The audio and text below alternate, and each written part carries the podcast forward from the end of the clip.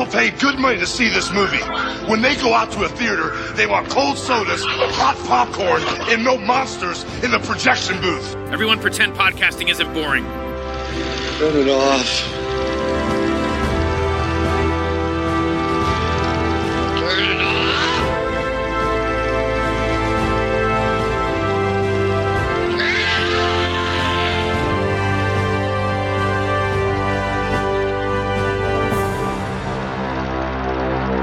Don't you just go home? I've been asking myself that one all night long. So what happened? Why can't you? I met this girl tonight, okay, in a coffee shop. I feel like something incredible is really going to happen here. So when I got home, I gave her a call. On the cab on the way down here, all my money flew out the window. I didn't really get along with her that well. What's the matter? I said, I want to see a plaster of Paris bagel and cream cheese paperweight. Now cough it up. So I left. So I haven't got enough money to get home until I meet this bartender who wanted to lend me the money. That's all right. That's all right. Forget it. Forget it. That's all right. Poor boy. So I go back to the girl's apartment, but her roommate's really pissed off at me for the way I treated her friend. This the guy? Hi. So I marched right in there to apologize. Come on. But she'd already killed herself. I was too late. Oh, wow. Lighten up. What is this? I'm in big trouble. I mean, big trouble. Now, this part, you're gonna say, Oh, you're lying to me. Don't lie to me. But it's true. Mohawk this guy. I couldn't believe that. It's him! Tell him, it's not my fault. I didn't do it. I gotta tell who you didn't do what. Help! Help! Help! Call police! What's with you? Are you nuts or something? Luckily, oh, there was this girl who saw the whole thing. You're dead, pal. And what? So now she's the one in the Mr. Softy ice cream truck who's trying to kill me. They're all trying to kill me. I mean, I just wanted to leave. You know, my apartment, maybe meet a nice girl. And now I've got to die for it, you know? What do you want from me? What have I done? I'm just a word processor. Damn it. Is that all there is? After Hours, when anything can happen, and usually does. Is that unbelievable or what? That's all there is, my friends. Then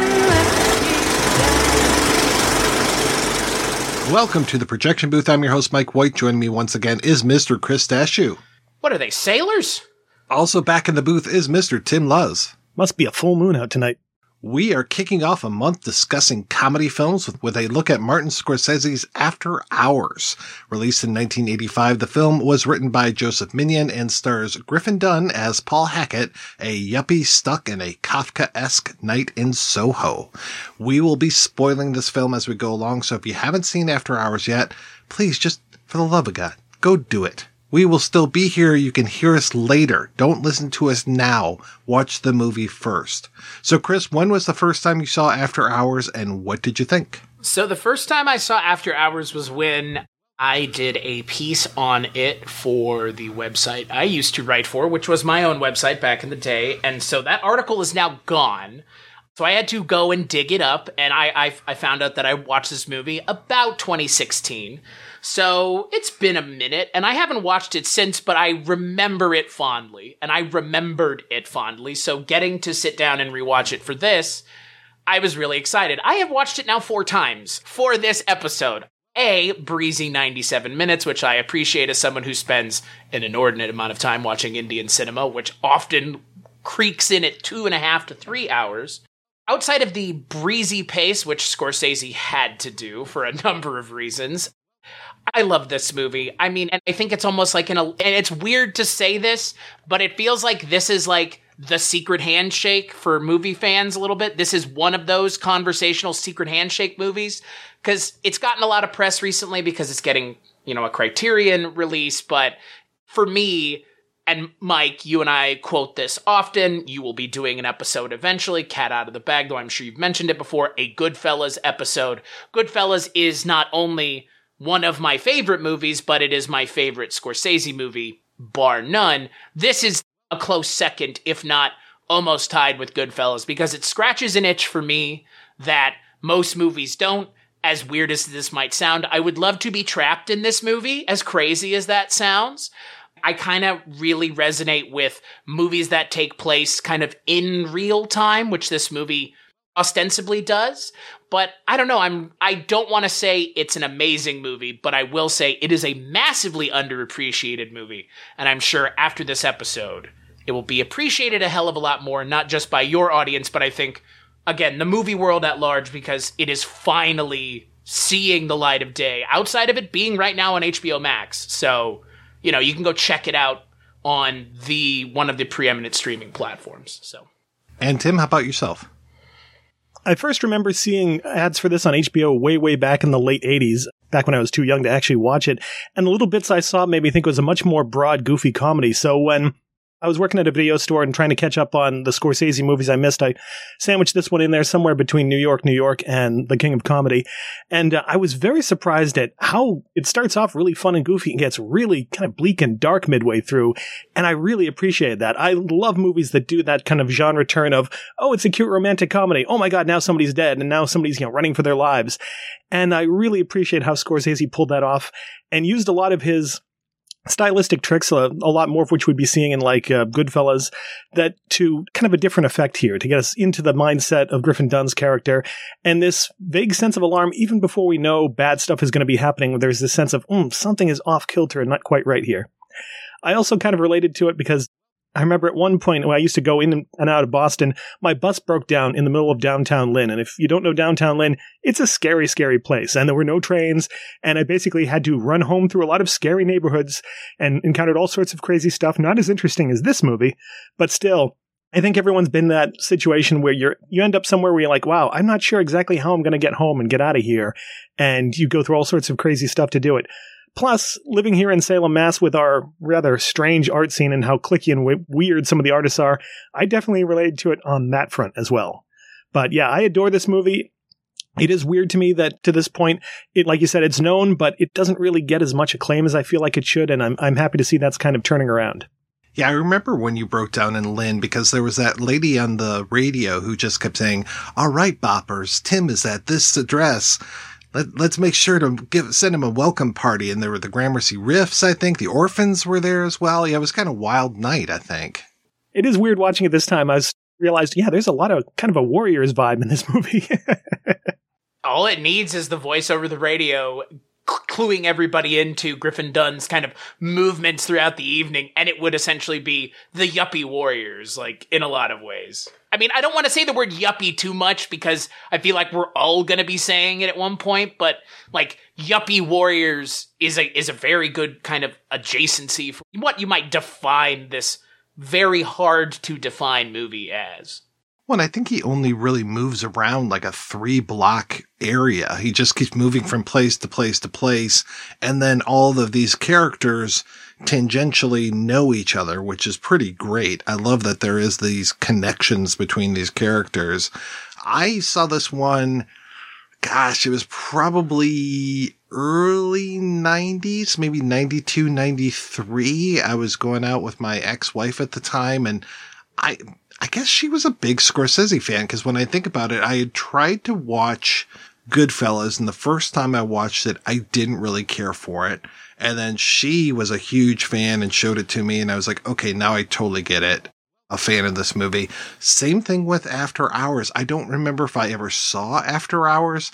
I had this thing with, you, you talked about the commercial that they showed on HBO, and yeah, it was kind of billed as this broad comedy and just seeing Griffin Dunne for some reason in the in the 80s he was he just bothered me. I don't know if it was like that and desperately seeking Susan and just like uh, or no, he, he wasn't desperately seeking Susan. He was who's that girl? Yeah, that was Rosanna Arquette in the other one. yeah, so I was just sorry, I get those movies mixed up, and especially because it's like this kind of, especially who's that girl in and After Hours with his connection. It was just like both of them were trying to do like a screwball type of thing, and I just didn't like him for some reason. It took a long time before I finally came around to Griffin Dunne, and now, just for the record. Totally on board with Griffin Dunne. I mean, especially, you know, American Werewolf in London. He is one of the many bright stars in a movie that is filled with a galaxy of bright stars. But this one, it didn't land until I rewatched it in the early 90s and then I got it. And by that time, I mean, even had I watched this in 85, I would have known who most of the people were in this, but by 92, 93, I knew even more. You know, definitely Will Patton had made more of a name for himself by that time. I love that even some of the smallest characters in here, like the ballet performing clerk at the restaurant that they go to is Rocco Sisto, who if you haven't, if you don't know the name Rocco Sisto, I'm sure you've seen the face. I think he's shown up on every single like Law and Order incarnation that there is. But he is wonderful, especially as Professor Hess in The American Astronaut, one of my most favorite movies in the world. So if you haven't seen that one, definitely see The American Astronaut. Remarking on that, I remember as a kid being like, hey, it's Dick Miller. And even then I was like, hey, it's Victor Argo. Hey, it's all these people. Oh my God. Linda Fiorentino. Excellent. small talent, whatever happened to him, Martin Scorsese as light operator in the club scene, which I think is, I, I love his cameo in this movie because it feels very, feels very much a perfect cameo for where and what this movie kind of means to Scorsese. Because it's not that I didn't realize until watching it this time, but when I watched it last time, I watched it and that was it. I didn't do, I was just watching it to watch it and enjoy it as something I had never seen. And watching it this time with all of the knowledge about what Scorsese was going through at the time, which again, as someone who is, I'm going to assume the youngest of the three of us, my, my kind of frame of reference for Scorsese is things like Goodfellas, less the toxic apparently toxic director that he was in the 80s because of going over budget, not meeting deadlines, making these, you know, giant bloated movies and also wanting to make Temptation, Last Temptation of Christ, which I, most directors, if they make that movie, never make anything again. And Scorsese is lucky that they did, but I didn't realize where he was and kind of out in the wilds because of like before this movie. And so realizing that it makes this movie for me make more sense because it because it feels so anti Scorsese while feeling very much Scorsese, but he's never made anything else like this. And that's obvious. And it's again like to your point, Tim, like it's weird that this is not a bigger part of the Scorsese conversation because it, it really deserves to be because he hasn't made anything else really like this. I mean, even a movie that's an hour and a half long, like, God, fucking Goodfellas is two hours, 45 minutes. Like, you know, he's not known for a breezy paced movie. Let's just put it that way. I mean, Goodfellas is, but in terms of runtime, I don't say, well, Scorsese can make an hour and a half movie. Like, the subjects he's tackling normally don't put him at an hour and a half length movie this was a real interesting confluence of events going on with this movie. I would highly recommend that people go back and listen to our episode on Chilly Scenes of Winter because Griffin Dunne, Amy Robinson, they were two of the three producers on that. And then Amy Robinson and Griffin Dunne were back on this one as well. You had that, these kind of scrappy independent producers who are bringing this property forward. You've got Joseph Minion and we'll hear a little bit of not necessarily what he has to say directly from his mouth, but via email later on in the show. You've got who's a, at this point a 26 year old screenwriter who this is his first, I believe, feature that he's written and recommended to them by, of all people, Dusan Makaveyev. Listen to our WR Mysteries of the Organism episode for more about him. And then you've got Michael Ballhaus, who's coming over from, he had been working in the U.S for a few years now, but he is, this is his first time working with Scorsese. And, you know, he's coming off of, I mean, he worked, what was it, eight years with Fassbinder, made 16 movies. He knows how to work quick and efficient. And to your point, Chris, Scorsese is used to 100 day shoots. You know, he's, he's five years away from Raging Bull here. He just made King of Comedy, but that was 82. He's struggling like crazy to get Last Temptation made. He's not making these kind of smaller movies like this. And so between the scrappy producers, the real go-getter DP, this bizarro script, and then Scorsese coming in, who almost didn't come in. They were almost a go picture with Tim Burton, but once Scorsese came back in the picture after they gave him the script, Burton stepped aside and I mean, according to Scorsese himself, he's like, I kind of fell in love with making movies again by making After Hours. I'm like, yeah, that makes total sense.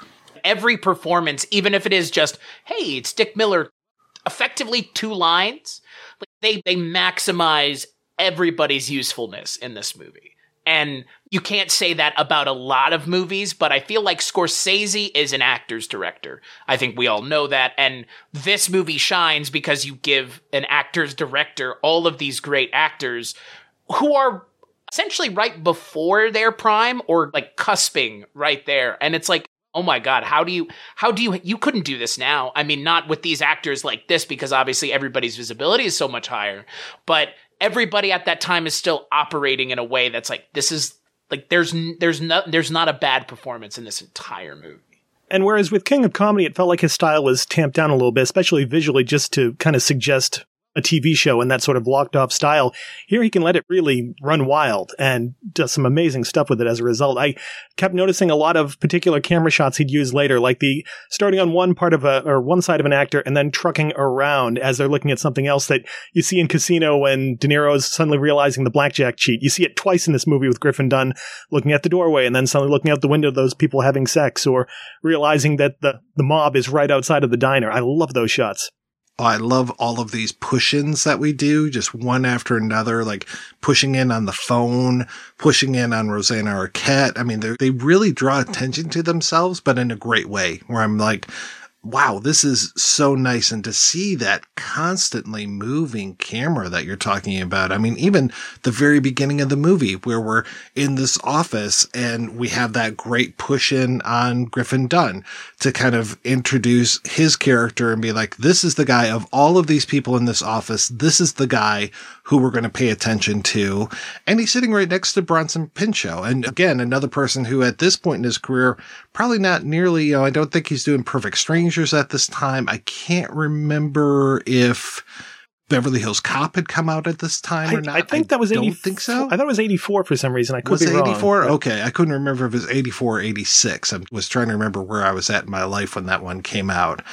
And yeah, just amazing that he's talking with this guy. And I love how Bronson Pinchot is just like, I'm not going to do this forever. This is just a stopover. And as he's talking, you're just like, oh, that's probably how Griffin Dunne felt, but he's still stuck in this office. And I love that little montage of all the people with the paper and just how we go around the entire office and just see paper after paper after paper. And I love that paper comes back in both Kiki's sculpture and then Verna Bloom's sculpture as well. Just that paper is everywhere. The paper of the flyers, the paper, you know, the, the, the check that Teri Garr gives him, just all of this paper all over the place. And I love that it starts with him in that office, with him being this, you know, put upon word processor and that, you know, paper is such a major theme in here. Well, and don't forget, I mean, they have the interaction at the diner because of a book. So, I mean, it, it even goes as far as that, I, which I mean, I think obviously the book that he's reading, it makes sense. I think in a lot of ways that he's reading that book, that he speaks so eloquently about it, given the uh, given the subject material of of said book. But I did notice that that usage kind of throughout the movie of like again the money and just a lot of like the again the mun- the mundane nature of his life and this guy having this adventure i mean it's that juxtaposition constantly in this movie I also like that suggestion that we see other people who really don't want to be in their jobs and want to be doing something else. That cashier at the coffee shop who's practicing dance moves and like, you know, he's probably waiting to be discovered. Yeah, he probably is. He's probably thinking this is just a stopover and I'm going to be, you know, with the New York Ballet soon. Or even Julie talking about how she hates her job and quits and she hates the coffee shop, coffee shop, yeah. And even Gail who has to be like, you know, I drive an ice cream truck. It's not boring. I rewatched this again last night and just to see how they put some of those things together. Like I forget about Julie working at the coffee shop or the bar and the copy shop and just like, oh, well, that makes sense. And then to see all of those drawings that she's doing. So you add those two things together of drawing plus the copy shop. And then you're like, oh, well, now I know where these flyers are coming from. And I know that she's the one that drew the image of Griffin Dunne that's on these. So, okay. And you just like pick up these little things as you're watching it. And this movie, you know, I know Scorsese describes it like a Chinese puzzle box.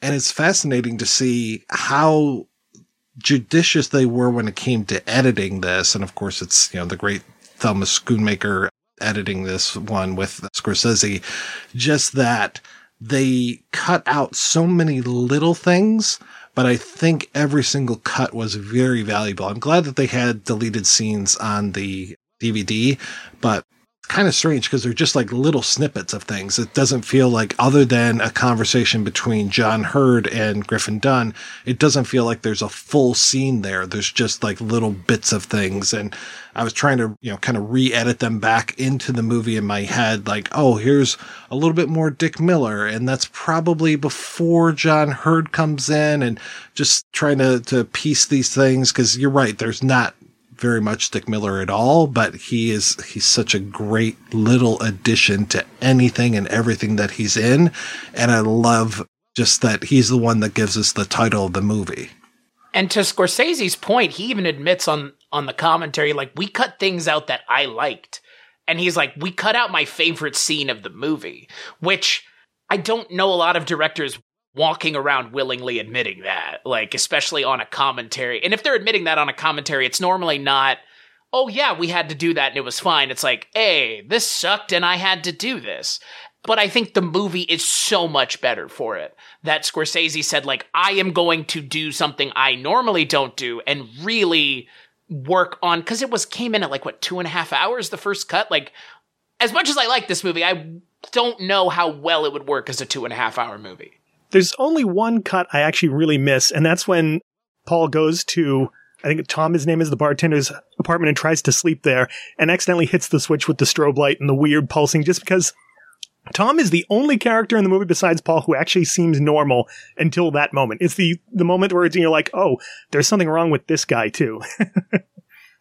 I will say though, it's fascinating to me that this film feels like it should be episodic, but isn't. Like every time he has a weird encounter and you think, oh, that was weird, we're moving on. No, it comes back to hit him again later on. It fits in some other way. The only other movie I think that really gets that right is Miracle Mile. It has that same thing of you'll encounter somebody and you think, okay, they're out of the movie. No, they come back later, and no, you need to find this person later, or these weird kind of different situations that kind of collapse into each other or collide with each other it feels very much Greek mythology adjacent. Like he is going on this fated journey. You know, I, I, I read, you know, it's, you know, he's going to the underworld. I mean, I, maybe that might be a little bit of a, a stretch. No, no, that's totally it. I mean, between the the river uh, restaurant and the terminal bar, and I'm just like, okay, yeah, he's he's on this trip down the river, and he loses the money to pay for the ferryman, and the ferryman's not happy at all.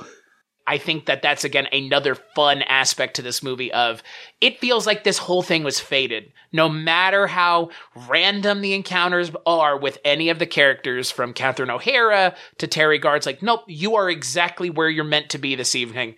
To the point where you end up right back where you started. So it feels, it feels like even the narrative understands his evening understands where he needs to get back to. And it's like, well, the the the things have been set in motion since the moment you talk to Rosanna Arquette, and it's like there's nothing you could do to stop it. Nothing you can do to stop it. And I like the inevitability of the story. I mean, that's like I said, like I would love to live in this movie because in a lot of ways, like the setting is appealing. If you're having like a one night adventure in the middle of Soho, but yet you know by the end of it you're going to end up right back where you were. Like, eh, you know, nothing wrong with that. This could be fun, especially to break the monotony of Griffin Dunne's seemingly monotonous life. I think he's going to appreciate that monotonous life after this, definitely. Uh, right, exactly. I, I, and I think obviously that's, you know, again, a huge point of the movie because they, oh, I mean, again, what, it doesn't feel like a condemnation of yuppies, but it's, he's our hero, quote unquote. Well, he doesn't necessarily feel like a yuppie yuppie. Like he's got, you know, some gadgets at his house and stuff, but he's no like Patrick Bateman. You know, you don't feel that kind of venal nature that, you know, oh, I'm going to buy my way out of problems because he doesn't have the money. You know, that he takes a 20 with him and then he puts it in that little change cup and boom, it blows right out the window like a dumbass. But he doesn't seem like he's just motivated by that. I mean, he is a word processor at an office. He's not some sort of like mover and shaker type of guy. So it's easy to call him a yuppie. I've called him a yuppie several times in this, but he doesn't fit the mold perfectly. And he's not one of these, like, cause we'll also get yuppie characters where they're living in the suburbs and doing their thing. You know, this guy, he's got a nice apartment. What he's probably like mid eighties. I can't remember if he's east side or west side. Really, he could probably just have walked from Soho all the way to his apartment in as long as the movie would take. But then the movie's over. You know, we don't, we don't want to see Paul's great walk. We want to see him desperate to take a train or take a cab back uptown and everything in, like you said, Chris, it's fate. Everything is stopping him. Like this is the night that we're raising our fares for the subway. He en- ends up getting $20. Does he go back to the subway station? No. He then tries to take the cab and the cab takes his money. So he could have done things differently, but just the way they play out, like you said, the fickle finger of fate is really trying to teach him a lesson here. As for the yuppie thing, he also doesn't seem to be as obsessed or focused on status or proving his wealth. He's much more focused on, do I have some kind of artistic endeavor I could do? He keeps talking about that. Like when he's finally getting the chance to work on a sculpture, like I feel like a real Soho artist. And he's even a little shocked that Kiki's like, yeah, go ahead. You know, it's easy. Don't worry about it. The other property this kind of reminds me of, while we get a lot of mentions of Wizard of Oz, I kept thinking, well, actually, my wife pointed out that it's a lot like Alice in Wonderland. I mean, Rosanna Arquette is kind of the white rabbit. You have sort of the Red Queen in the form of uh, Catherine O'Hara, but also I've noticed the checkerboard imagery that's all over this movie. You see that white and black checkerboard at Kiki's place on the cushions. You see it at the Club Berlin. It's all over Teri Garr's bed. It's just visual motif. And I know it's the 80s and maybe that was kind of a popular look, but it just keeps popping up so deliberately. Scorsese's one of those guys. He's not just going to let that pass him by. I'm, you know, and like I'm trying to remember the name of the person that did the uh, the production design on this, and I, I'm pretty sure again, kind of coming from that Griffin Dunne and Amy Robinson camp. So they had worked with that person before, just kind of brought him along. So yeah, I can definitely see that being very pers- purposeful, and I totally agree that Alice in Wonderland is a great companion with this one, but I really have to applaud your whole idea of Miracle Mile because that whole one crazy night subgenre, and I know we'll probably talk about that a little bit more later on. This is right there and a perfect companion piece with Miracle Mile for me. I mean, it, of course, the weight of the story is a little different, you know, nuclear annihila- annihilation versus a guy getting back to his apartment kind of thing, but really great, quirky characters all the way through. And sort of that uh, almost video game logic of, oh no, you can't just do this, you have to do this first. You can't just get your keys, you have to go get these keys, and he has to open the register to get the money. And that runs through that film as well. It's a point and click adventure featuring Griffin Dunne as the lead character. Griffin Dunne, get lamp, get lamp. Give Kiki massage. Turn into plaster of Paris sculpture. Let yourself be turned into one, I guess, is a better way of putting it. It's uh, I, I really appreciate though, you know, putting Griffin Dunne as the as the lead in a movie because you know, in a lot of ways, he is a a great character actor who is a great supporting actor, like you mentioned in American Werewolf in London, but he rises to the occasion as the lead in this movie. And again, we've mentioned Yuppie, and I think if he were the Gordon Gekko style of Yuppie, you would not find him at all empathetic, I guess, or sympathetic as a character, but he plays it I don't know, he plays it perfectly where it's just just that little sense that he's sick and tired of being emasculated all evening, folks. This man is tired of being emasculated. Ultimately, isn't that what this movie's about?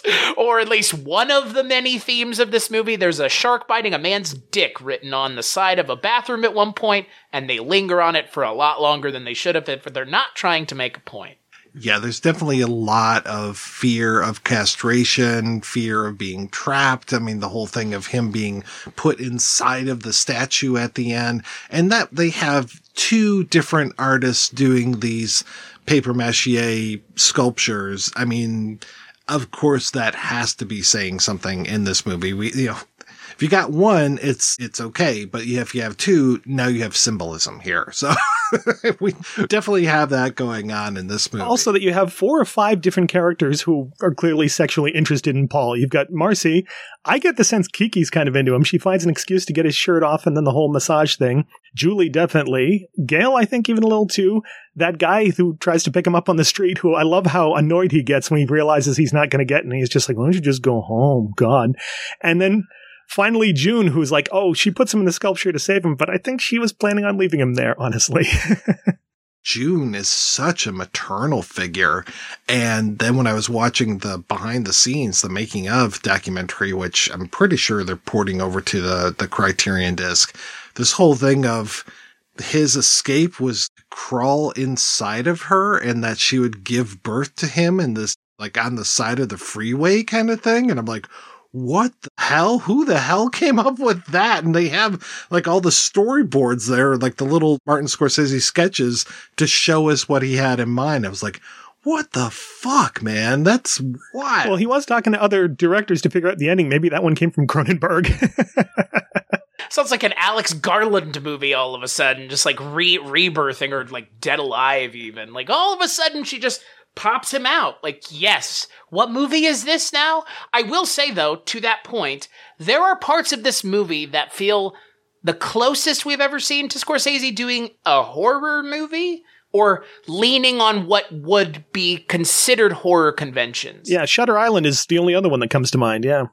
But I think this is even more so because those scenes between Rosanna Arquette and Griffin Dunne in her apartment are very strange and very off putting and unsettling. And the lighting, those scenes feel like another movie within this movie. And every time they go back into that room, the tone of the movie changes. But every time we're in that apartment, it feels very off. And again, like like you mentioned, Shutter Island is a good example, but there are scenes that again, like I feel like it's Scorsese just riffing and doing things that again, a guy who is effectively feels like he's been blackballed out of the industry would be like, fuck it, I'm gonna do whatever I want and just kind of play with it. And again, I think it's interesting because the tone of the movie works, but doing all those things really gives it this kind of really hard to pin down quality and genre because again i think that this movie also plays within so many genres that that that is why this movie is underappreciated because genreless movies tend to be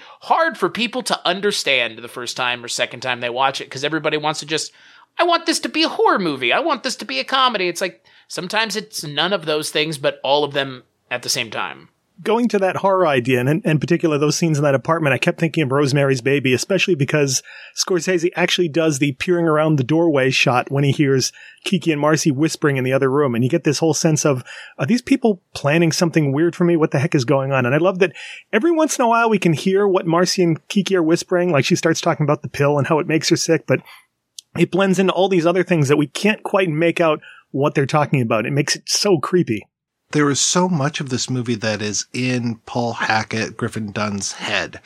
We've got that thing of him talking about uh, spending the night in the burn ward, and we never get the end of that story. And I love that. To me, that's kind of like the vertigo moment of this movie. Like we never see them save, you know, Jeff from hanging up there, and it kind of is like he's hanging up there the whole time. It's like that story about the burns is hanging in the air, and then that becomes kind of the thing where he's looking at Rosanna Arquette's leg and sees these scars and she has this burn cream in the book about building after a burn. And then you find out later on that no, there were no scars on her legs. It was a tattoo that you saw. And the tattoo happens to match up with the, it's a death's head tattoo. And that same death head is the keychain that John Heard, Tom the bartender, gives to him. And I love that, you know, he keeps handing it to him like skull first. And that skull is always there. And keys are so important to this movie. The whole like amazing shot of the keys being thrown down by Kiki and doors are so much a part of this movie. And you could make a real argument that doors are vaginas and vaginas are doors in this movie if you really wanted to get super Freudian about this. And also talking about Freud how many times does Paul go to a bathroom? he goes to a bathroom in, I think, every single apartment he goes into. He goes into the bathroom at the, the river place. He goes into the bathroom at the terminal bar. I don't think he goes into a bathroom in Berlin, the club, but my God, does he go to the bathroom a lot. He did go to the bathroom in Berlin, but it was cut out because originally he was going to see the graffiti about June on the wall. I almost feel like all those bathroom scenes, because it's always him looking in the mirror after, and I almost feel like it's a reset. It's almost like him thinking, okay, this night's been weird. From here on, I've got it under control. And as soon as he gets out, usually something even weirder happens. Yep. And he's usually slicking back his hair or fixing his hair, trying to like get himself back together. It's that stock taking moment where he looks into the mirror and he's like, okay, you know, I can do this type of thing. And then, you know, like the point, he gets dumped on so much that he literally cries out to the heavens, you know, what do you want from me? I'm just a word processor. And that great crane shot looking down at him. And he's just, you know, like, con kind of thing. I think two of my favorite shots, because you guys have mentioned some some really great shots in the movie, are this kind of pair of shots, one behind him while he's running, and then the other one in front of him while he's running.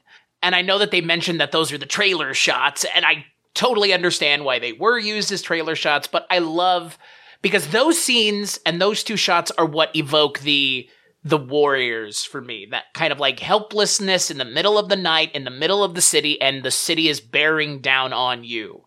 And I love those two shots kind of in, you know, comparison to one another. But again, it it leads to this idea of like the world is out to get you, man. Like, and you may not have done I mean, again, his culpability in all of this, I think, is an interesting question because Rosanna Arquette kills herself, but not because of him, we would hope, but it's never made clear. But he tries to make amends with it himself in a really poor way, in a way that feels very poor to the point where it's like, don't even bring it up, dude, because Catherine O'Hara is not the person to bring it up to.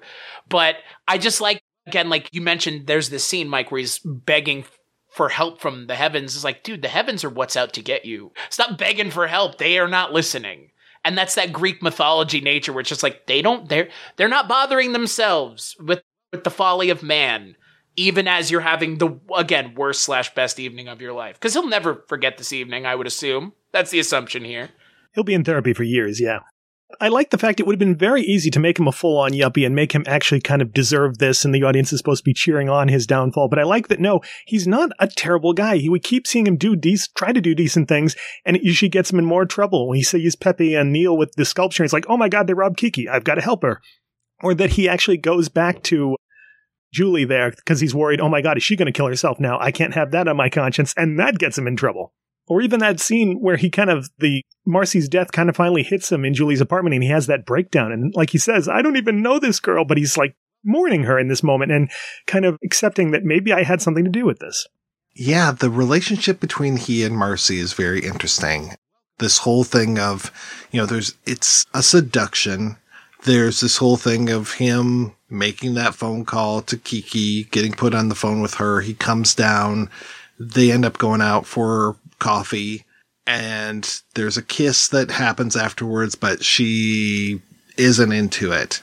But then she ends up kissing him, and it's like, okay, what is going on here? And I think eventually he just gets tired of being bounced back and forth and not knowing where she stands. And he just eventually, like after, you know, he, he gets a joint and it's like, man, you're supposed to mellow out, but, you know, he, he just starts laying into her about stuff.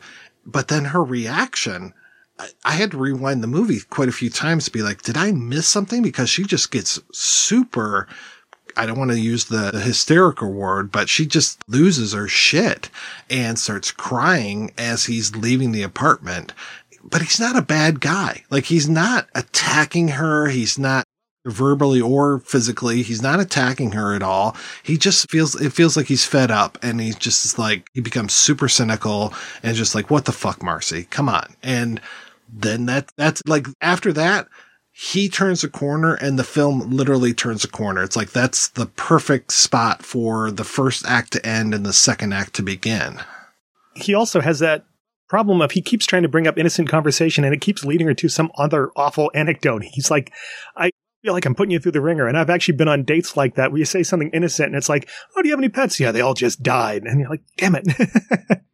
I just can't keep walking into all these rakes on the floor. Whatever will I do? I did notice that it looks like he's ready to flee after Kiki falls asleep. Like he gets up and he's ready to go and sees her coming up the stairs and like, oh no, I should go back in. And I wondered, going back and watching it again another time, you hear Kiki's comments about like, you know, a lot of women have scars, and it's almost like that starts his thinking. Or the phone conversation she has with Marcy that we hear one side of like, no, well, you invited him. No, I'm not going to tell him. You have to deal with that. And it's like, starts his thinking of, all right, what has she got going on? Or even the pharmacy thing. Oh, don't worry, it's under control. And he's like, what is she getting at the pharmacy then? Right. After midnight, she's getting stuff at the pharmacy. And I love that this is in New York where all these places are open. When he talks about getting coffee with her and she's like, Oh, it's not even two o'clock yet. I'm like, yeah, that's what I love about New York. And it's the New York of 1985. I don't hate to sound like, you know, the cranky old man, but the last time I went to New York, it was just like the whole city starting to shut up at 10 o'clock. And I'm like, what the fuck, man? This is the city that never sleeps. You guys, you got in the song even. Come on. Well, and that's what I mean when I say like this is a movie I would love to live in because like this New York feels like the way I would like to always remember New York, which is the New York of After Hours, or again, I this kind of a beyond the tangent comparison, but something like again Teenage Mutant Ninja Turtles. Even that was something I grew up in, but it's it's still within ten years of this. It's that like there's a feel that that mid '80s to mid '90s New York has on screen that the 70s New York has. It's very distinctive. And it's, like you said, Mike, I've been to New York. I'm not going to. I, I didn't go there as a big city person, so I'm a bad I'm a bad judge. But I would like to go and visit this New York that exists. This kind of again like late night on the streets, having a weird adventure. Because yeah, you can go have a coffee at two and three in the morning. Like I can't do that here any more than I'm sure any of us can. But places like this, yeah, and that's what fuels for me this this movie in a lot of ways. My enjoyment of it is in a lot of ways it is a nightmare, but it is also something that a lot of us have never gotten to experience, and we're experiencing it through Griffin Dunne. Just like I mean, so many of these again one night, one crazy night movies are really about living vicariously through characters who we hope we're never in a position to go get a Mike Tyson tattoo on our face, like in The Hangover. Because I mean, The Hangover is just this, but you don't remember this and it's being recounted to you the next day. But it's that one crazy night thing again. There's a, there's a reason these kinds of movies are popular. This one, again, not the case obviously, but there's a reason that people resonate with this setup or this kind of narrative structure, obviously. I did love in the commentary that Scorsese was talking about all the films from Allan Dwan, the director Allan Dwan, and how they are all set up on these. Like he did the original Brewster's Millions, this whole thing of like, well, you need to do that. And I think you mentioned this before. You need to do this before you can do this, before you can do this. And just all of these things are all set up. And then it's a matter of like the resolution of that. And you set up so much tension with the situation. And then you eventually get that catharsis of everything working out in the end. This one you know, yeah, kind of things work out in the end with him going back to work the next day. That's going to be a real rough day at work after he hasn't been able to sleep at all the night before and him coming in completely covered in all of this like plaster of Paris dust and just looking like a ghost the way he comes back in. And I've always seen those gates as being kind of like the gates of heaven and the way that they shut them up at the end of the day and how he like just narrowly makes his way out. And then he's there right at the beginning of the next day when the gates are opening up and he's that first person in the office, which is always just the best time to be in the office, that first person in there and everything is so freaking quiet before all your dumbass coworkers come in. Uh, it's it's a beautiful time. Your dumbass coworkers who don't know how to use word processor. You can actually get some coffee. Every time I've seen this movie, I'm intensely bothered by the fact he never gets his apartment keys back. And I'm always like, what's he going to do? Is I know he has to go to like probably the superintendent, like, I lost my keys. Can you help me out? But that really, that sticks with me. He's unable to go to Soho now I, forever. I think right? so. Is that I also think the so. Assumption by the end of the movie, it's like this man is not allowed in Soho forever. And then apparently there's an alternate universe where he and I, I this is one of the things in the movie that I, I was curious where you guys come down on this. People in Soho were murdering people as well.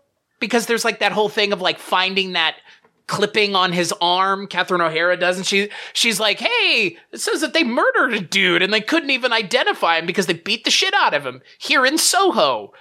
Sounds like he was the first guy to do the apartment break-ins and the, the angry mob found that guy and beat the shit out of him. And now Griffin Dunne is the next guy that they're going to do this to. I mean, you know, like the, the whole joke of New York, right, is like you're there screaming help, help, help, you know, murder, rape, all this stuff, and everybody just walks past you, doesn't listen, you know, shuts the windows. But these neighbors actually care about one another, which is odd that there is this feel for, you know, oh, we have to look out for one another and we're going to be a vigilante mob led by the lady in the Mr. Softee truck here and track this guy down. It's a question of do they like look out for each other or are they worried about their stuff? Right. The ultimate capitalist nightmare. My stuff being stolen from me. I also love that that little piece of newspaper comes from that sculpture that looks like it could have been that first guy's last moments on Earth of, you know, recoiling like, ah, please don't hit me. And I always appreciate when somebody has to get corrected about things. He's like, oh yeah, that looks like the shriek. And she's like, the scream. The George Siegel line at the end, I absolutely love. Oh my one. God. that is so good. Yeah. and I love that it's Cheech and Chong, that they just kind of show up out of nowhere and we just get them throughout the, the movie as they're going through here and that they are ripping off places, but apparently they didn't rip off Kiki. No, that maybe inspired them to go back to ripping off because they tried to do it legitimately and Exactly. Yeah. You pay for something and your stuff gets stolen. And this is how you use Cheech and Chong in a movie without them getting in the way of things or feeling like you're leaning on. Because I just got done watching Yellowbeard, and that movie leans on them a lot in a way that doesn't work very well. But here they're interspersed just enough that they're having a crazy evening of their own, seemingly having to deal with interacting with Griffin Dunne and the things he's creating problems for. But I really like the two of them in this movie. I mean, again, there there's a perfect amount of them because they don't. There's if there's too much, it's like they're just getting in the way of things. And like, I wondered about their backstory because they're both wearing like green military style jackets and Cheech Marin has a jacket with a reference to Pleiku and it was when I die, I'll go to heaven because I've spent my time in hell. And I'm like, were these guys like buddies in the war? And this is kind of where they've ended up after Vietnam. There's a lot of weird military stuff. I, I noticed that Catherine O'Hara has a King Kong Company patch, just like Travis Bickles, or almost like Travis Bickles on her jacket. And it's a really subtle thing, but there's a lot of weird military stuff in the background of scenes like that. Well, and it touches on vigil- street vigilantism the way that Taxi Driver does. I mean, again, because we we literally have a mob of people chasing after Griffin Dunne at one point in this movie. She already has the whistle, which made me wonder maybe she's just playing it up when she reads that newspaper thing. Maybe she's the one who led the, the assault on that first guy. Yeah, I love that she's got the whistle already and that it's just ever present with her. How cute is Catherine O'Hara in this movie? She's like freaking adorable, right? She is she's amazing, yeah. Terrifying, but adorable. Oh yeah, yeah. In a film filled with beautiful women, she just stuck out for me where I was just like, "Oh my gosh, she's so adorable." And I think this was like her feature film debut. What a debut. And she really knows how to get under his skin too. Because boy, that thing where she's doing the the thing reading numbers to him while he's trying to punch in a phone number, whoo boy. Whoo boy, Griffin Dunne is not having any of it. And that freak out that he has at her, one of the the only freak out in the entire movie, other than screaming at the heavens, man, he's real mad. And that I love that scene where he just like screams at her and he's like, I'm sorry, I'm sorry. It's like, why she's fucking with you, man? Like, why are you sorry? Like, what are you apologizing for here? Like it's you're at your wits' end, man. But I love that like momentary just like letting down of the facade where he just freaks out at her because it's it's a it's a powerful moment for his character finally just I've had enough for fuck's sake like give me a moment. And nope nope nope nope you don't get a moment. Run run for your life He tries to be so polite, and when John Heard is kicking open the uh, cash register or trying to, and just to see the the wincing of Griffin Dunne as that's going on, he's just like, oh, you know, like don't don't don't upset things, don't do this for me, don't do this on my account, you know. I love the, the reactions that it gives, and I I mean, John Heard is fucking fantastic in this movie. Just in a movie filled with great performances, his just stood out so much for me. He's so likable and friendly. I mean, when he comes up and he offers him a drink and offers to pay for his subway fare, it's just like, oh yeah, this is exactly kind of the stereotypical friendly bartender you want to meet. And in the final cut of the movie, he is the most normal person we see. I mean, he has a little bit of an anger issue, but when he freaks out later, it feels very justified. And that's the, the scene that Scorsese was talking about that he didn't want to cut, which was when Gr- Griffin Dunne, Paul runs into Tom John Heard out on the street at one point. It's after uh, Tom has gone and identified Marcy, Rosanna Arquette's body, and he is just so devastated. And they have given him a, a suicide note and it says, you know, I didn't kill myself because of my beloved Tom or something like that. And he's just like, what does this mean? If she didn't kill herself because of me, who did she kill herself because of? And he's just asking Griffin Dunne this. And of course, Griffin Dunne's just like, oh, fuck, I don't want to give away what I know. And I love that scene. That was really good. I can understand why they cut it. The movie actually runs a little bit better without it. But I was like, oh, wow. And then, yeah, that kind of also leads to, oh, you know, you're really tired. Go sleep in my place. And, you know, Griffin Dunne goes in. There's the picture of Marcy there and he turns that down. And then he goes to go to sleep and hits this switch. I don't know if he thinks it's a light switch or if his hand just hits it by accident, but all of a sudden, yeah, this like moaning and groaning and disco and lights and he just completely gets freaked out because of all the strobe lights going on. It was kind of nice to see, like you said, that Tom was a little bit of a freak as well. Not as bad as like Dudley Moore and that one of those Chevy Chase Goldie Hawn movies, but he definitely had quite a setup going on. Well, speaking of having setups, Teri Garr's apartment is a nightmare, a made real, a 60s nightmare made real. I, I I love where he's like, oh yeah, the waitress uh, she left me a note. He's like, oh yeah, Miss Beehive sixty five, and it's like even he doesn't understand what's going on with Teri Garr's character. It's she's the only character that feels like she comes in from a different movie, but her coming in from a different movie and even time period just gives like gives whatever's going on in the movie at the time just like a complete over just overhauls the movie because you go into her apartment and it's like you've stepped into something else entirely to the point where Griffin Dunne's like, I, uh, yeah, I don't even understand where I am anymore. Like she is such a such a strange character in a movie full of strange characters the uh, shelf full of Aquanet, or I just love the symbolism of the mouse, mouse traps all around the bed. oh boy, yeah, it almost looks like a religious shrine with the, the way that the mouse traps are in this hemisphere, this semicircle going around her bed. Or even the beautiful detail that if you look at all the drawings that are on her walls, they're all people from the 60s or 50s, and it's like Bob Dylan, but it's 1960s Bob Dylan. Yep, the Beatles, mid 60s as well. Yeah, it's so good. And the fact that she leaves her house looking like that. I mean, she's in a she's a, in a walking anachronism, like the way that she looks. And that shot of her sitting at the table waiting for him when he comes out of the bathroom, just sitting there with her hands crossed waiting for him. It's like, where did you come from? What year do you think you live in? Cuz they're in this like bar at three in the morning where there's this like sad couple dancing in the background, which already doesn't make any sense and is out of place. But then she is just woefully out of place. And it's like, what? It's just Soho is just weird, I guess. When he comes back and it's the two leather daddies that are making out there. This is Soho. This is like ground zero for gays. And I love that, you know, it's, it's not, they're not treated weird. You know, like you've got that little bit of awkwardness with the guy that he picks up or that thinks he's picking him up or whatever. But yeah, there's very like, you know, he does, I think there's an F bomb some point, you know, not fuck, but the other one. Yeah, Rosanna Arquette says it about the guy that was calling the apartment. Yeah, that made me wince. That's right. But otherwise, it's like, yeah, these guys are watching out for the apartment. These guys are making out. The, you know, this guy's trying to get a little love and excitement in his life. It's not like, oh, weirdos, what freaks.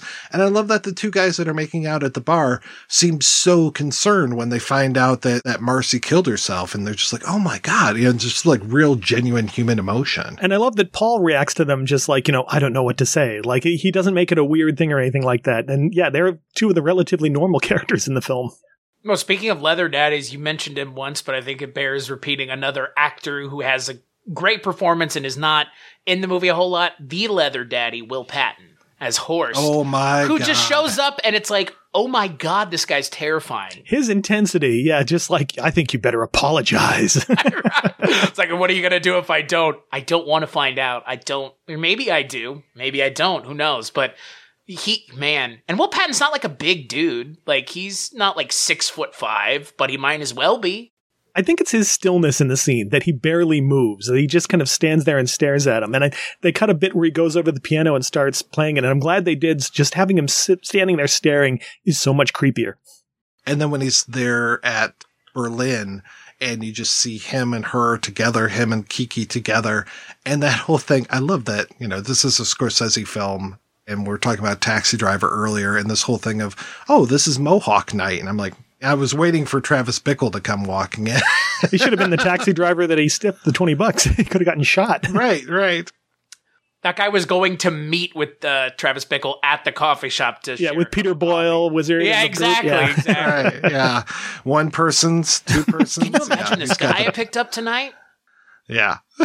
he stiffed me 20 bucks. He said it flew out of the cab. Yeah, right. It's a subtle detail. I love that the razor they're using to give him the mohawk is actually the sound of a chainsaw because immediately there's just that implicit violence in that moment. Will Patton at this time had just been in Desperately Seeking Susan. So another connection uh, there with uh, Madonna and Rosanna Arquette. wow, they'll just keep circling around. That is another movie.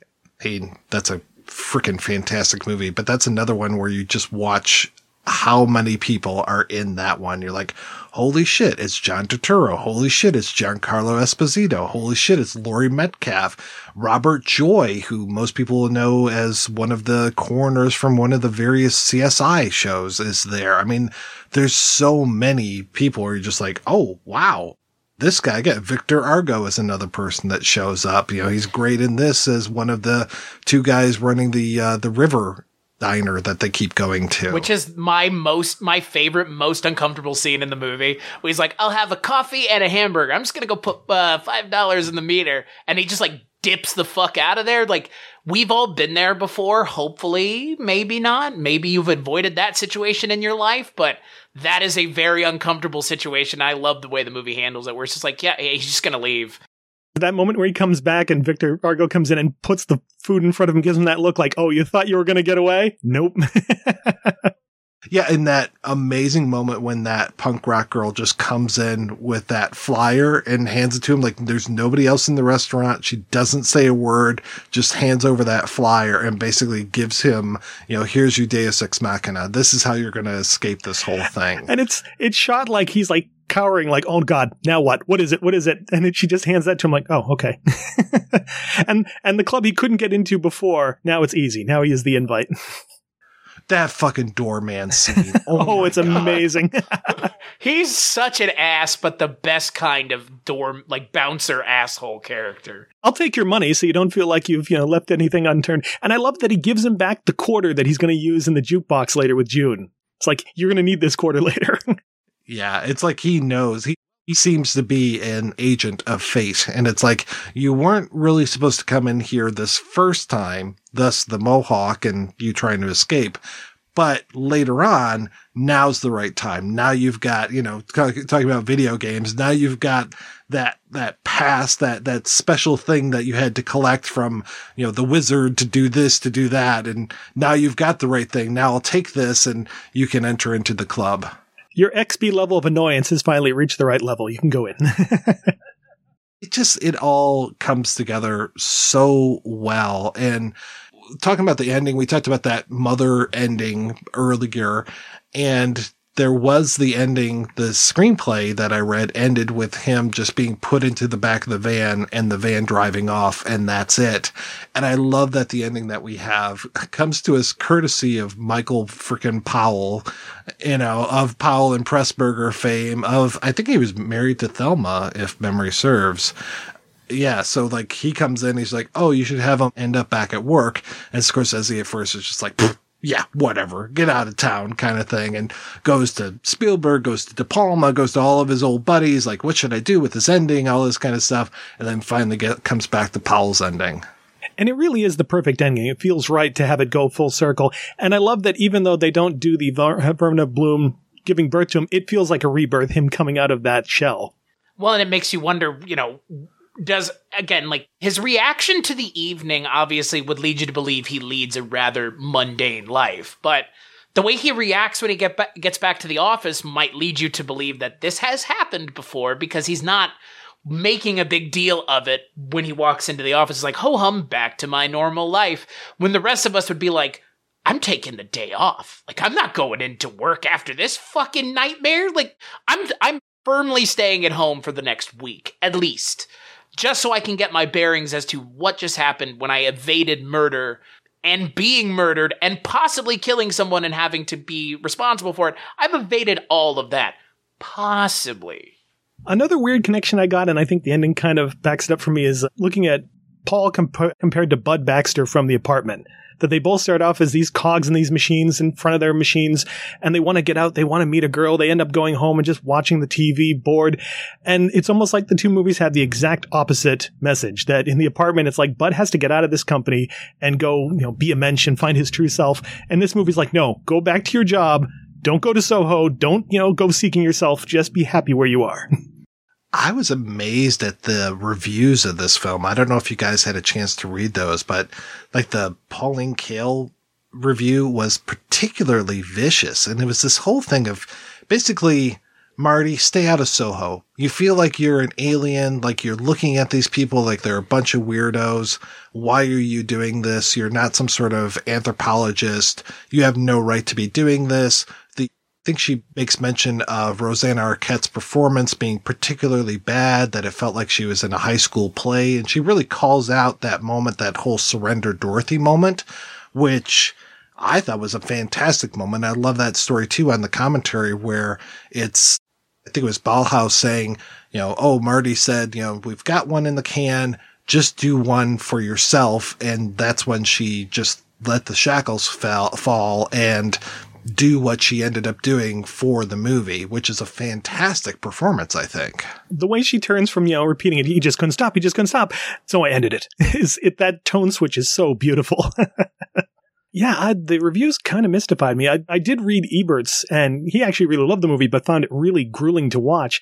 I did think it was interesting that he looked at it only as a stylistic exercise and didn't really feel like the movie had anything else on its mind. And yeah, well, to Scorsese, it was let's let me just do a quick movie. I do feel like there's so much more going on than just a stylistic exercise here. I hadn't read or heard the Joe Frank monologue the first time I watched this, but what's funny is, you know, again, like the critics said what they said, but so much of this comes from that. If you had listened to that monologue, you would know that like so much of what is in this movie is represented in the original, original source material that it's like might seem like they're spinning their wheels, but they're, like you said, Tim, there's more going on here. I just, it's, it's not an attack. If it were anybody else making the movie, maybe it's an attack on Soho as like, oh, look at the weirdos being weird together. But Scorsese from New York, like, wait, don't, He's not. He's not. It's. It's. There are several scenes that seem voyeuristic, but they're not. It's not the entire movie as like, oh, the peek behind the curtain of the weirdos. Like in a lot of ways, it's more just Soho, yes, but also just New York at large in a lot of ways. Like, I the Pauline Kael review felt a little, eh, fine. You got a bone to pick with the movie, fine. Like whatever. But seems like you have a bone to pick with Martin Scorsese, frankly. Like okay. Yeah, she made her reviews very personal. I remember she had the same thing with De Niro for years, that she was a champion of him, and then there was a point where she kind of turned around and like, no, I don't like anything he's in now. As opposed to De Palma, where it's just like, oh, Brian De Palma took a shit and filmed it. Oh my God, five stars. So you mentioned the Joe Frank monologue, and we need to talk about that because that's kind of the elephant in the room. And I was unaware of this at first that the, I would say pretty much the first act of this movie is based on, let's say about 12 minutes. There's a Joe Frank. Joe Frank was a monologuist. He worked on the radio for a lot of years. He worked on NPR, CKRW, which I, sorry, KCRW, which that's Santa Monica. I said CKRW at first because I'm from Detroit and we listen to a lot of Canadian radio stations, but he recorded one of many monologues and it was called Lies. And then the original script of this was called Lies and the entire, I would say the, pretty much the first act, this whole idea of this guy and this girl meet and she starts talking about how her roommate sells plaster of Paris cream cheese and bake cream cheese bagel paperweights and that he ends up giving her a call, goes down to buy some paperweights. She starts to tell these stories about how she being the Marcy character tells some very similar stories as far as being raped by an old boyfriend that it lasted for six hours, but she was asleep through most of it. And he just starts to get really mad at how he can tell that she's just fucking with him. I think that pretty much sums it up. Do you guys have anything to add about the Joe Franklin piece? Or Joe Frank? I keep saying Joe Franklin, who is a totally different person. I was really surprised that they mentioned the plaster of Paris paperweights of cream cheese and bagels, but I guess if it's going to come from anywhere that specifically weird, it's got to come from the original source material. I, I mean, it's funny. They said that they didn't know how to end the movie, and I feel like that monologue just kind of also just ends unsatisfyingly. And I would say that the movie's ending is very satisfying compared to the source material, but I think my big takeaway was just surprised at how much of that makes it into the movie. Also, they keep mentioning that they never say what they're saying to one another initially, but Joe Frank is like, oh, they're just talking to one another and neither one of them is actually interested or saying anything interesting.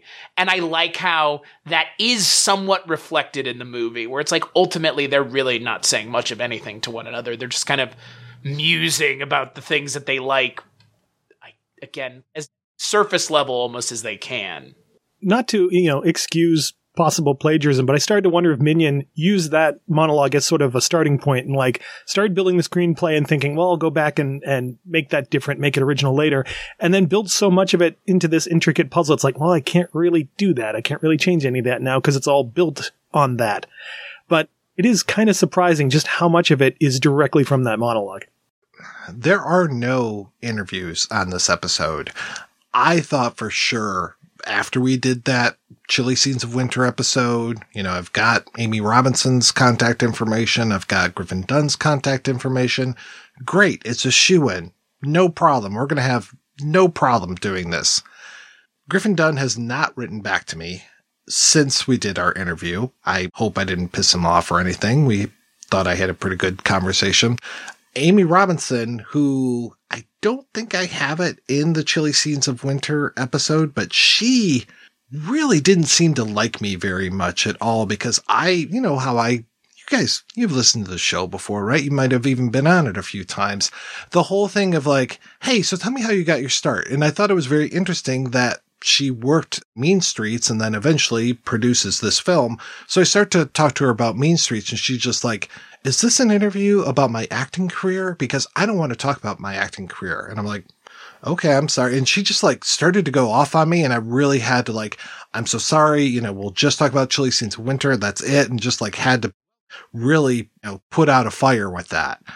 So I still thought, okay, she's producing this movie. It's one of the most successful things that she produced. Maybe she'll talk to me about this. She wrote back to me and said, Hi, Mike. I am not able to discuss after hours. Sorry, Amy Robinson. Not able to. That just seems so bizarre. What a weird word choice. Like, I don't want to. I can't. You know, I'm not able to. I'm just like, okay. So bizarre. That is a little weird, but considering it's a movie where miscommunication and suddenly saying the wrong thing and all of a sudden you get a weird reaction from a woman, somebody, it's maybe it kind of fits in, you know? You know, there does seem to be some things going on behind the scenes here that we will never know about, right? Like, and they they hint at it, but oh boy, what the fuck? like that's that to me, like that to me is exactly what you said, Mike. It's like there it is, like there it is, out in the open. Like you can't talk about it. And I think that leads to why this is sitting in, you know, not not anything for 20 years and now it's finally on Criterion. Wonder what hoops they had to jump through to get that to happen cuz haven't they been talking about releasing this on Criterion for literally ever? Like either Griffin or Amy mentioned it on the show. All those years ago when we did Chilly Scenes of Winter, they said there's going to be a Criterion disc. And I can't remember if that was them saying it off the air or if I said it, but basically like I have been pilloried a little bit because there be so many times where it's like, well, on the projection booth, they said that this was going to come out on Criterion. Where the fuck is it? And it was like it was my fault or something. Like I gave bad information. So I'm just like, well, I'm sorry. That's what I heard. That's what that's what these two producers told me was going to happen. It's like Bill Murray and Ghostbusters. It's what I heard. So the other person that I reached out to, you know, and of course I couldn't reach out to John Heard because he's fucking dead. And there are a few other people. How dare I he know. die? How dare you die, John Heard? I was, you know, I was so sad when he died because he was so nice and he gave such a good interview when we talked to him before. But anyway, I talked to Joseph Minion and Minion, he and I went back and forth and we still go back and forth via email a lot. And it's like, will he, won't he kind of thing. And I told him Tuesday's my night that I'm recording this. That's it. You know, I'm done with you basically because he won't go on the record, but I am going to read an email that he sent to me. I hope that this is okay because he went into some details here. So this is from Joseph Minion.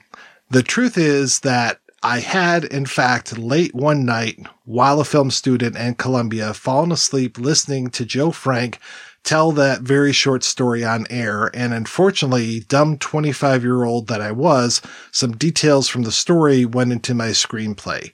Stupid, stupid, stupid. These details occur at the beginning part of the movie. My script goes way, way beyond that guy's story, but naturally his legal team argued the whole premise of the movie came from him as opposed to those few details. And it was a very, very traumatic you can imagine, legal shit show that I had to endure until it was finally all settled.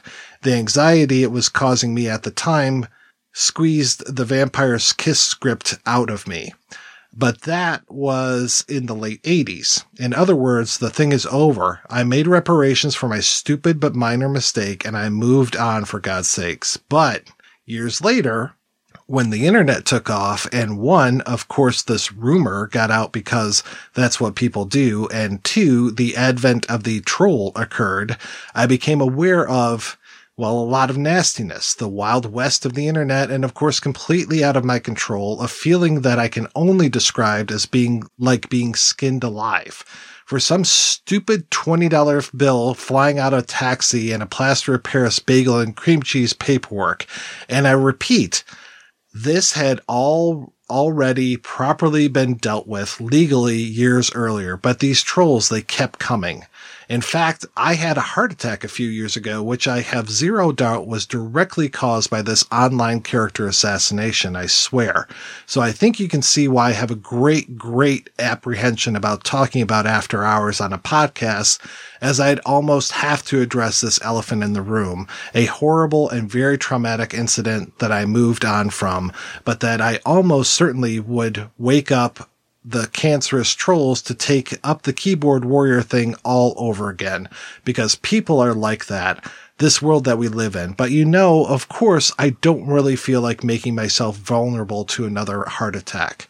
So, Mr. White, you see my predicament. There's all sorts of informative, creative stuff that I can say about both movies. I was talking about Motorama as well, being the writer for Christ's sakes, but I don't but I really don't know. The prospect of going into this fucking lawsuit thing, and I'm not sure just avoiding it entirely is smart either, as the truth is, yes, I did steal a couple of goddamn details from that guy's radio rap, so not mentioning it would be disingenuous. I just don't know. There you go. I honestly don't know if I'm being oversensitive or wisely guarding against future heart attack inducement or what. I'd be interested in your thoughts slash reaction. So that was from Joseph Minion a few months ago. And then the last series of emails I got, he was talking to the Criterion people and he's got a couple short films that he made around the time. He was trying to get them to put them onto the Criterion disc. But as you guys both know, Criterion these days basically are like, no, we're not going to take any new material. We'll take what's on the DVD and we're going to port that over. Maybe you'll get a new fucking essay and that's it. Take it, you piece of shit. Pay us $50 for this Blu-ray.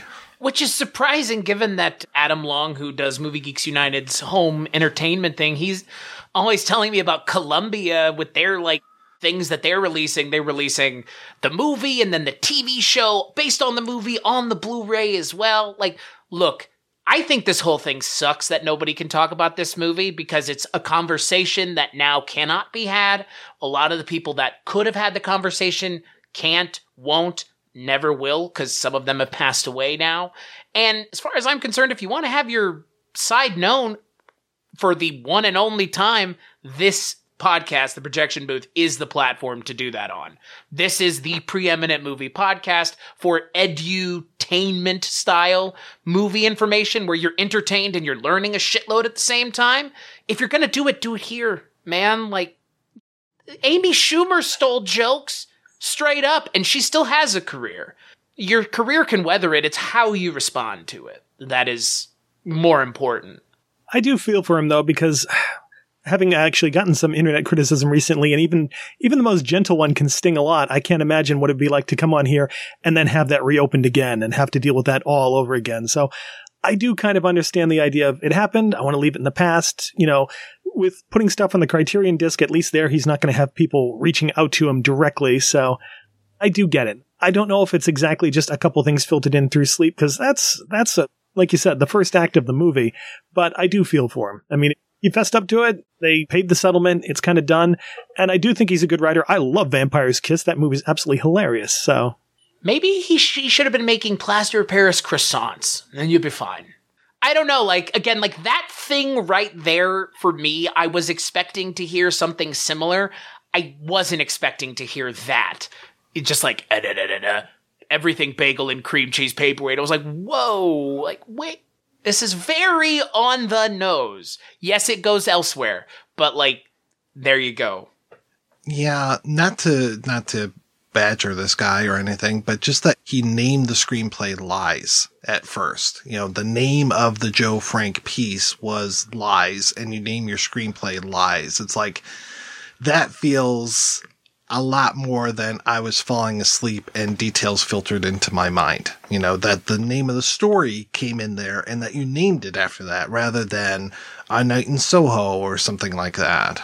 I could understand like a joke or a line or even a particular direction of a scene filtering in. I've done that when I've been writing something and realized, oh, wait a minute, this was in this movie. That's probably where I got that. Never mind. But it's it's a lot. Well, and it's not like Bogosian adapting his own thing. You're adapting someone else's thing without their permission. Like, I, I get that, you know, NYU film student, but like, you know that. Like, you know that that's somebody else's thing. And like, he's made amends for it, which is good. But, but again, eh, but again, like, the, it, it is hard to be like, but also, you named it the thing. And I was trying to tell Mr. Minion, you know, I'm like, hey, we've talked about plagiarism and stuff on the show many times before. That's kind of my bag, you know. It's kind of how I made my bones back in the early 90s, you know, was talking about plagiarism. So at least he wasn't like, oh, yeah, yeah, I was a big fan of Joe Frank. I have a poster of him. You know, it's like, okay, that doesn't really work. Just because you have a poster of the thing doesn't mean you get to rip off the thing. I love Ringo Lam. I brought the thing to mass audiences. They wouldn't know about the thing if it wasn't for me. Yeah. You mean stealing things whole cloth is not okay? Shocking. Joseph Minion just, he didn't get far enough away from it before people found out. That's what this is. I mean, if, if you were able to get two or three years away where everybody thinks it's your thing and nobody's going to argue against you, then it, then it doesn't matter. But that's. Or what you do is the next screenplay you write ends up getting nominated for an Oscar and you have a huge movie company behind you run by a total piece of shit and his brother, then maybe you can wipe all this under the rug and not have to ever fess up to after hours at all. Would that be weird if somebody did that and got away with it? Like their entire career? Yeah. This in- this industry is crazy. Maybe then you could do some movie where you get an actress into like a car accident and you include that shot in the movie. That would be kind of cool too. and she almost dies or is like permanently maimed. Wouldn't that be cool? On set safety? Fuck it. Minion and Scorsese would go on to work together the next year. They made an amazing stories together. I just watched that this week. Yeah, it was kind of has the weird thing of not really resolving, but it's a cool little episode. It's very creepy. Well, and talking about amazing stories, Griffin Dunne was in a fantastic episode. It was a Paul Bartel took his what was it, Secret Cinema, the short that he made, and turned it into a episode of Amazing Stories. So the short is great that Bartel made, but the episode that he made was just as good. So really fun stuff. All right, guys, let's go ahead and we're going to take a break and we'll be back right after these brief messages. Hey, do you like movies? Of course you do. You're listening to Mike White's phenomenal podcast, The Projection Booth. I'm here, however, to tell you about another movie loving podcast, The Shameless Picture Show. My name is Michael Byers, and the show was created by myself and my good buddy in filmmaking, Nick Richards, in 2016 as a way for him and I to stay connected and to keep movies in our lives. Premise is simple. Each of us composed a list of shame filled with movies we've either missed, had no interest in, or just feel the other one should have seen. We've covered a wide range of films from Heathers, The Godfather, The Exorcist, Yor, the Hunter from the Future, Phantom Tollbooth, a slew of amazing Vinegar Syndrome titles, and some that are not so good, plus our massive Rocky episode that features a new interview with Lloyd Kaufman himself talking about his friendship with John G. Avildsen. And I personally can't wait for you to hear us and join the fight to keep film culture alive. You can find our show on iTunes, Google Play, Stitcher Radio, and of course, SoundCloud. All right, we are back and we are talking about After Hours. And yeah, for a movie that Pauline Kael says is pretty darn vapid, I think we've given this a pretty good discussion so far. It's funny because usually when I'm going to do a podcast on something, I kind of have a thesis statement of, all right, this is what my basic idea that I think about it. And I came to this one like, I don't know exactly what I'm going to say. I don't know what all of this specifically means in the movie. And it is kind of fun hashing through it and seeing all these weird bits to it and all these weird themes and motifs to it. And I like that it may mean nothing. And that's, I mean, that's almost the fun of it, right? It's like, oh, it could mean something. Or effectively, it's just a fun story about Griffin Dunne running around Soho and then getting dropped back at his office at the end of the morning, like, or the end of the day. Like that, th- there is that duality to this movie because there is a lot of on the nose stuff, but it doesn't get in the way of a good movie. And that's, the sign of a quality director is being able to infuse those things, but not allowing it to overwhelm your movie. And boy, Scorsese, huh? What a dir- thank God he did a lot more movies, right? Thank God this wasn't the end of his career because again, to me as as someone who's in their early 30s thinking about a universe where we don't have Goodfellas and everything post this movie, that's a hard pill to swallow. See, it's Scorsese. I don't think he could have stopped making movies. If it wasn't this, he would have found something, but it's it's in his blood. He, there's no way he could have put it down. But I'm glad it's this. I am glad it's this. I think this is a terrific movie, and I love that this was the time. You know, I mentioned Desperately Seeking Susan, I mentioned Who's That Girl, but another one that we have to talk about is Something Wild from the next year. Jonathan Demme also having this kind of mystery woman, the Melanie Griffith character, psycho boyfriend. Oh my God, one of the best Ray Liotta performances. I mean, yes, he is fantastic as Henry Hill, but my God, is he so good in something wild. And then Jeff Daniels just being this, you know, kind of yuppie type character, an investment banker. I think much more of a yuppie than Griffin Dunne, just being tortured throughout this entire film. I freaking love it. I'm embarrassed to say I still haven't gotten to that one. it's, oh it's a, oh, boy, you I know. in for a treat. I gotta, I friend. got to find a way to see it now that Netflix is shutting down its DVD service because it's. I haven't seen it streaming anywhere, but been meaning to get to it. Well, and of course, you know, it's Jonathan Demme, so you get all of these great regulars. You've got, of course, Charles Napier shows up in here, and you've got, you know, bands that are coming in because he always had musicians in his stuff. He has Tracy Walter in there as well. You know, Kenneth Utt producing as well as showing up inside of here. But my God, yeah, Ray Liotta, fucking amazing. He plays this psychopath and he is so good. And that was another one that the first time I watched it, I didn't really care for it. And it was my ex-wife showed me that movie and I really fell for it the second time. So, you know, there's a, there's some things I can say about my ex-wife, but her taste in movies wasn't one of them. So she always had some, some good flicks to help me out with. It blows my mind to hear you say, I watched Goodfellas and I didn't get it. When it switched to the third act and suddenly becomes that manic, coked out, jump into the fire type stuff for whatever reason, that turned me off. I just couldn't handle that switch. Now it's one of the best moments in the film when all of a sudden, you know, that, you know, the, the date comes up and you're just like, oh, here we go. And that, boom, boom, boom. and I'm like, yes, this is great.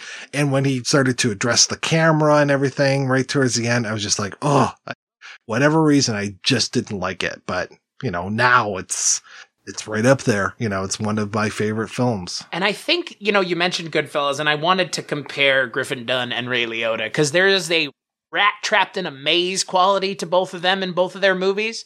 Because in this movie, you know, Griffin Dunne is never not the rat. He's always the rat in the maze, trying to get out of the maze no matter how hard he tries.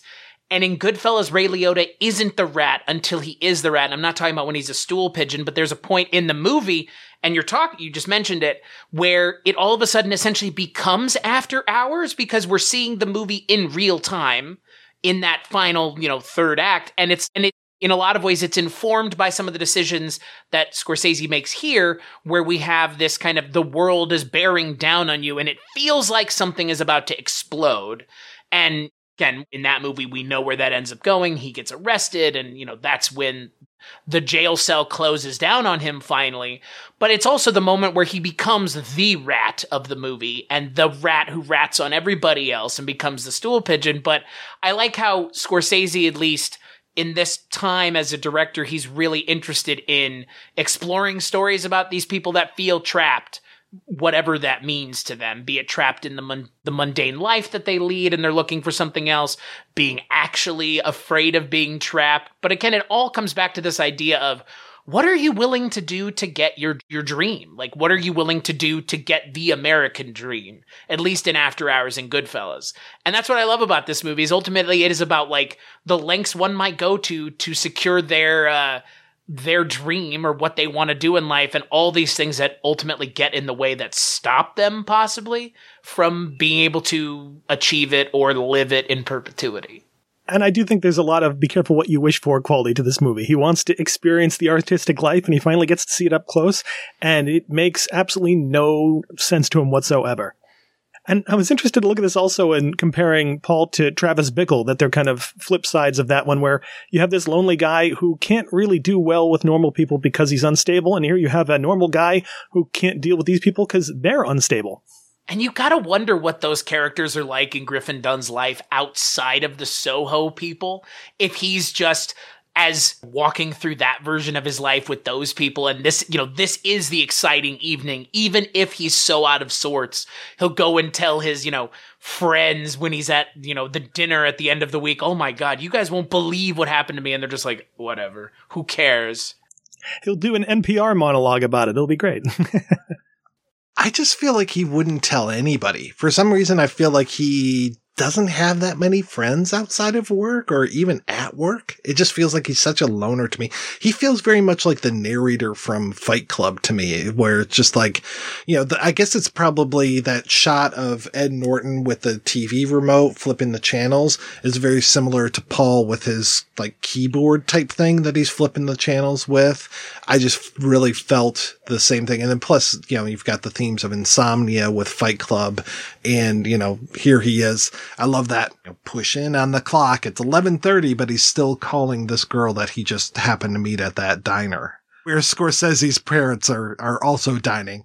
Well, speaking of a movie that has to do with masculinity, and right, I mean, I, I when I think of Fight Club, I think of toxic masculinity run amok. And this movie is again like I don't know what the masculinity and emasculation point of this movie is. I don't know if there is a point outside of just it being part of his character, but that's another kind of connection there. I think it's more fleshed out in Fight Club. I think here it's just kind of a, a fun little thing that he can't seem to figure out how to interact with anybody, let alone women. The only normal interactions he has are with men, seemingly. Yeah, I brought up the whole one crazy night, and this doesn't take place in one night, but a lot of it does. This feels like it would be a good companion piece with Eyes Wide Shut. Especially this whole thing like Tom Cruise couldn't get laid if he had a hundred dollar bill sticking out of his fly in that movie. And here's the same thing. Like Griffin Dunne goes through all of these different women characters and he never gets any play. I don't think that he would want to. And he gets come on to quite a few times, but he never gets laid. And in that movie too, every time he has an opportunity to get laid, there's like this sense of danger behind it. Every woman he's potentially with, like the prostitute in that one, oh, it turns out she was HIV positive. You could have been in huge trouble if you had gone ahead with it. There's always this danger just under the surface, yeah. And much like this one, there's a lot of stuff in the background that's never totally explained in Eyes Wide Shut that makes it sort of a riddle that you can never quite figure out. And also, you know, as soon as I say eyes wide shut, I hear that one piano note go on. And thinking about the Howard Shore score for this, oh wow. You know, of course it's Scorsese, right? So he's got all of these, you know, needle drops throughout the entire thing, which work very well. But I think this was the first time he had used Howard Shore. And this was, I want to say, he says something on the commentary like this was the first score that he had had written for a film uh, since Taxi Driver. So all of those other scores or all those other soundtracks must have all been needle drops. And I was very surprised that there isn't just like on the soundtrack for After Hours, you get the Howard Shore music, you get some of those jukebox hits, but you don't get like the compilation of here's all the songs. It's kind of like with Goodfellas. Like I, I did myself a soundtrack where it's like, here's all the songs that are used, not just a, a selection of these and to see a Scorsese movie with no Rolling Stones in it. Selections or even a cover of a Rolling Stones. Yeah, you get like Peggy Lee, and but yeah, get the Monkees. I think Last Train to Clarksville" is my favorite song in the entire movie because boy, that's the perfect song for that horrifying nightmare of an apartment that he wanders into. Yikes. And this was like only, I think, the sixth score for Howard Shore, and I think only his third in America. Before that, it was his Canadian stuff with Cronenberg, and he is so good at weird and creepy and ominous. And I like that this hits that, but in a completely different way, not the weird low tones he would normally use in the Cronenberg films. It's like positive Videodrome. It's like, what if Videodrome had a happy theme? Like, okay, sure, do that. Yeah, and some of it is nightmarish. Like when you put on the DVD and you've got the uh, the music that plays while you're looking at the menu, it's kind of like this intense. It almost sounds like video game music, but like really intense video game music.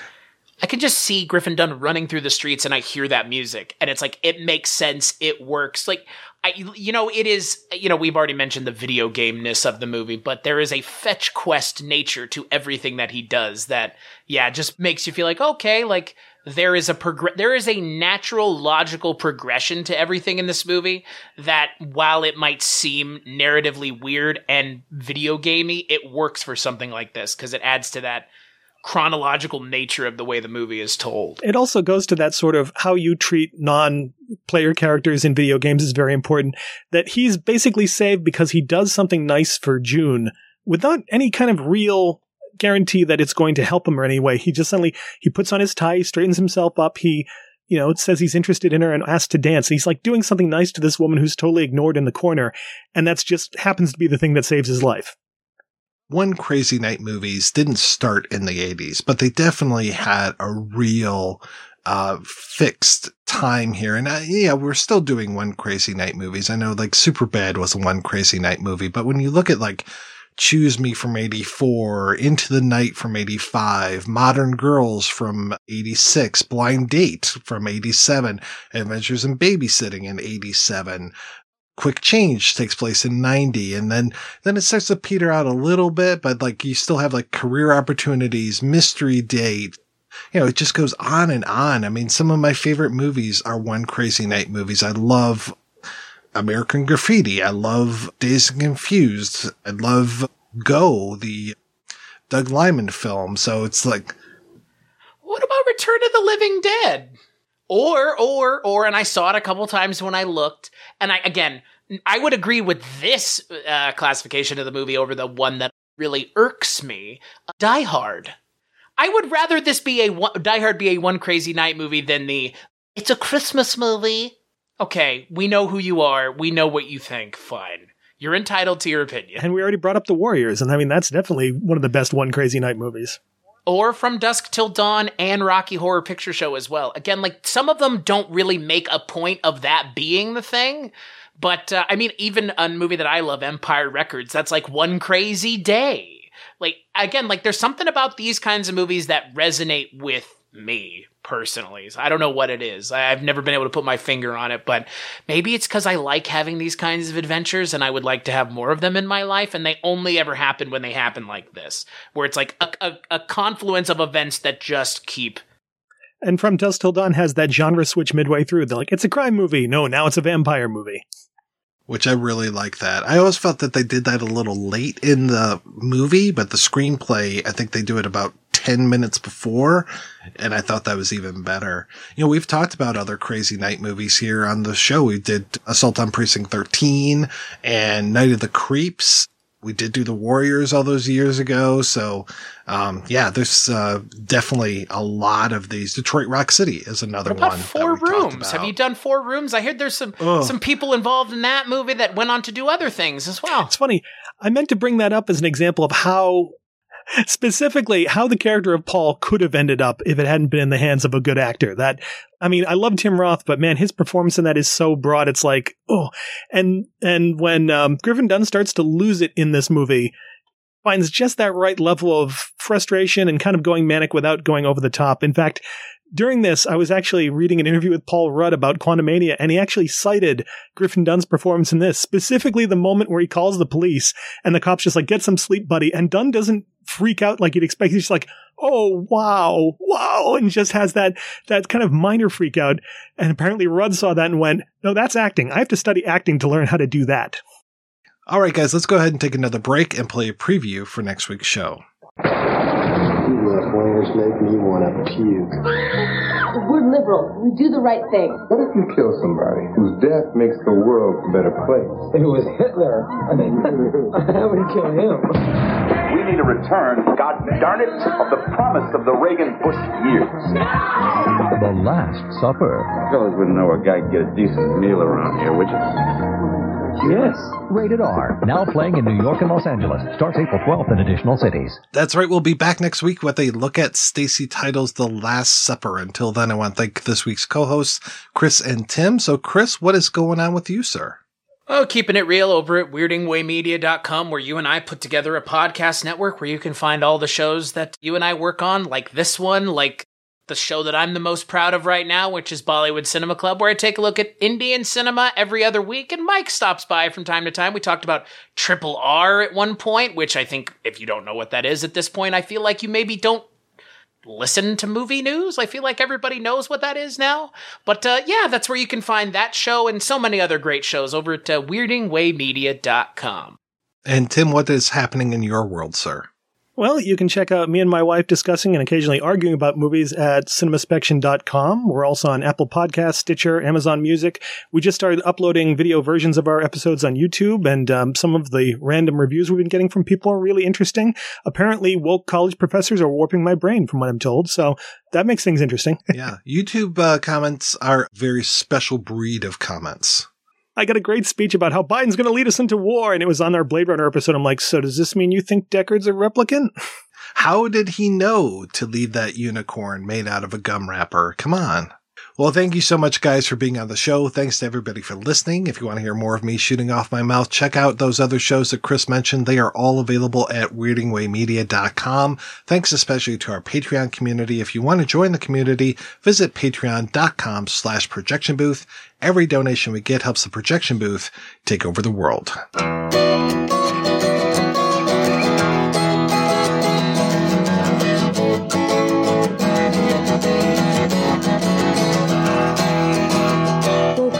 Was a Chelsea morning, and the first thing that I heard was a song outside my window, and the traffic wrote the words.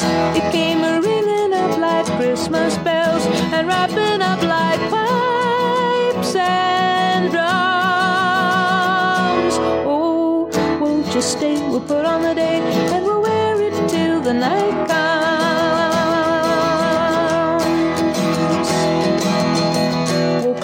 Was a Chelsea morning, and the first thing that I saw was the sun through yellow curtains and a rainbow on the wall. The red, green, and gold to welcome you, crimson crystal beads to beckon. Oh, won't you stay? We'll put on a day. There's a sun show every second.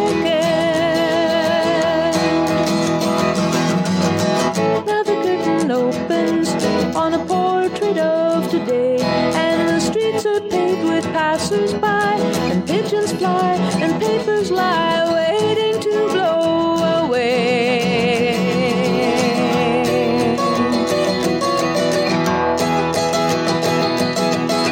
Woke up, it was a Chelsea morning, and the first thing that I knew, there was milk and toast and honey, and a bowl of oranges too. And the sun poured in like butterscotch and stuck to all my.